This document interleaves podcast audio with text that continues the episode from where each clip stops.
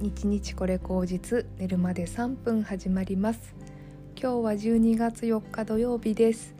私は今藤沢にいます。藤沢のホテルで今日は一泊します。というのはですねえっと私月1回くらいあの鎌倉で中国語を習っていてで逗子でお茶の教室に通ってるんですね。っていうのはもともと逗子に住んでたのでそのその時に通ってた教室をちょっとやめたくなくってあの引っ越したんですけど東京から、うんと、通っているんですがたまたまね今日は土曜日であの歯の矯正してるんですけどその矯正の歯科歯医者もあの逗子なんですよ。なのであの今日今日は中国語行って矯正歯科の歯医者さん行ってちょっと一旦逗子でね泊まれるとこがなかったのであの富士山まで出て、まあ、ちょっと手軽なホテルに泊まって明日また、えーと、逗子のねお茶の教室に行って帰ってこようかなと思ってます。えっ、とねなんで東京でもお茶の教室とかあの中国語習えるじゃんって思うかもしれないんですけどやっぱりねあのーすごいねあの中国語の先生とか好きなんですよ。あとあのお茶の先生もその先生じゃないと嫌だっていうのがあってね。なかなかちょっとあの他に変えるってことが私の中でできなくって。はい。でなのでせっかくなんでねあの逗子には私の姉も住んでますしね。ただちょっと家族で住んでるんでねなかなか気軽に泊めさせてもらうっていうのはあれだしあれですし。なんであの私はちょっとねせっかくだからこのタイミングでいろいろと今はあのホテルに泊まってもね大丈夫よなようになってるのでいろんなホテルとか泊まったりして楽しみたいななんて思っているところです。はいなんかねあのこの辺やっぱり好きなんですよねなんかこう住むにはちょっとあの会社に行くに不便だしあの結構ねいろいろ一人暮らしだとまだまだ早いっていうような 環境でもあったりして、うん、特に逗子とか葉山だとね車がないとあのお出かけできなかったりなかなか楽しめない場所なので、うん、藤沢もね多分割と車文化だと思うんですけれども、うん、この辺はどうしてもやっぱりあの家とか車とか所有してる方家族住まいが多いのでね一人暮らしっていうのはちょっと難しいなというふうに思って私は引っ越したんですけれどもでも場所とか人とかねあの空気感っていうのはすごく好きなので、うん、なんかいろんなねその第2第3の場所があっていいなと思うんです。私すごいねたくさん引っ越してきたからあの本当に東京の中でも何箇所も引っ越しをしていろんな街をね渡り歩いているのでねうんなんかすごく思い入れのある街もあればまあ1回でもういいかなって思うところもあったりしてでもなんか自分がそうやってその世界中のいろんなところに第2第3の場所があるってうんなんかいいかなと思うんですね。で逗子とかねあの鎌倉っていうのは私の第二の場所であって今は東京だけどね第二の場所でまあ実家のねある福島は実家というよりまあ親がね高齢になってから移り住んだ家なので私の家ではないんですけれども、まあ、そこは第3の家で、うん、いろいろね昔住んでた場所は第4第5の 場所という風になるのかなと思いますね。うんなんかサードプレイスってあるじゃないですか。あのー、自宅でも職場でもないその第3の場所みんなで集まったりとか。あのー、コーヒー屋さんとかねサードプレイスとかってよく言うけれども、うん、なんか本当にそういう第3の場所っていうのをねなんかこううん私は大事にしたいなと思うんですね。第3の場所をいつか作れたらいいしみんながそうやって気楽にね過ごせるような場所があるといいなと思ったりするんですよね。うん、私がそのなんだろう将来の夢で描いてたのはなんか古民家を買ってそこに何だろういろんなものをやれる場所を作る例えば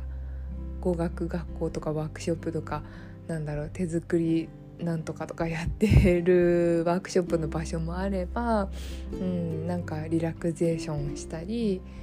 あとは何だろうなお茶とかお花とかねやってもいいし食堂があってもいいしあのアトリエ絵を描く人がいてもいいしみたいなそういうなんかこう楽園みたいな場所をね作れたらいいなっていう壮大なる夢をねあの2ヶ月前ぐらいに 書いてたんですけど。まさかそんなそのね雄大な土地を買うお金もなくその猫民家を見つけるっていうのもなくまあ今私はこうやっていろんな場所にね自分が出向いて体験をしてうん、積み重ねていることをねいつか形にできればいいなっていうふうに思ってるんですけどでも考えてみればこういうふうに音声配信だって、うん、物質としてはないけれども第三の場所だななんて思うんですね。うん、誰かと多分この広い宇宙の中でつながってるあの本当に衛星にねこう電波を発信してその電波をどこかで受け取ってる人がいるっていうねすごくすごく広いところの第3の場所になっているかななんて思うんですよね。はい考えてみれば私インターネットに触れたのって中学いや小学生お父さんがねパソコン作ったりするの大好きで組み立てたりするのが好きでお父さんが自作のパソコンとかあのもう気づいた時は95年とかなんで多分私が小学校上がったぐらいの Windows95 とかが家にあったりあと新しい機器とかねあの必ずね秋葉原とかで調達してね勝手に組み立てたりするんですようちのお父さん。だからあの小学校34年生の時にはなんか私にお風呂のパソコンをくれてねそこであのー、なんだっけあの小さい子向けのあのインターネットのねなんかこう面白いあのサイトみたいなのを見せてねいろいろ遊ぶといいよって言ってくれたりねしたんですよね。だからそれのおかげで小6中1ぐらいからなんかこうペインターで絵描いたりね。あとなんかそのネットの掲示板とかでなんかこう誰かと話したりもう全然知らない誰かとね話したりとかねそういうことを本当にしてたんですよ昔から。うん、だから遠くの知らない人と話すとかそういうのを書き込みあの書き子ってやつですね。を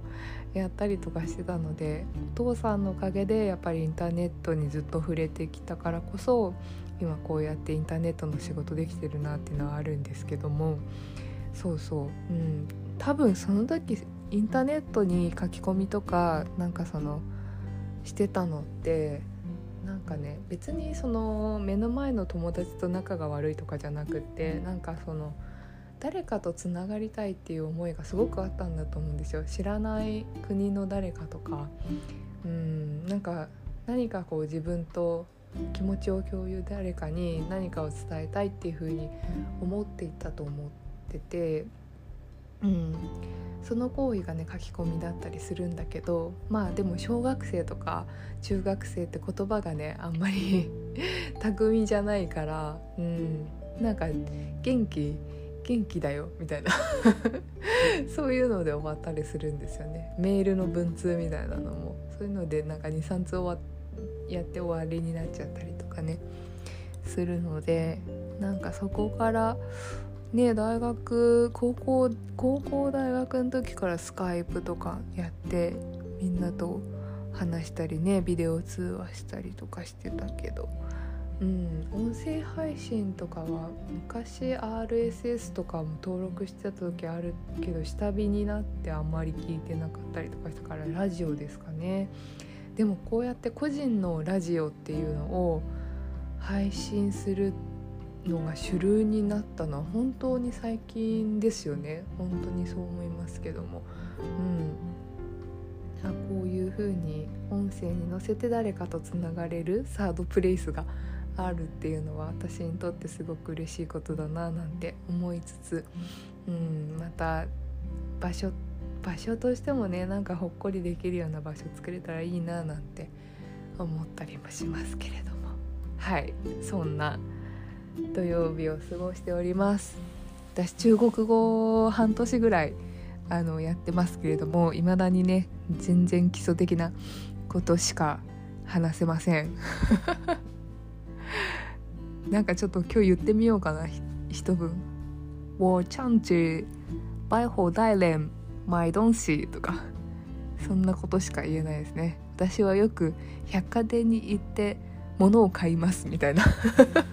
そんな簡単な文章しか言えないですけれども。うん。2022年はもうちょっとねあの中国語を頑張っていつか本当にねこのコロナが落ち着いたら中国とか台湾とかに行ってお茶の買い付けとかをね現地でしてみたいななんて思っているところです。ではでは皆様土曜日日曜日どんな風にお過ごしでしょうか。ゆっくりお過ごしくださいませ。おやすみなさい。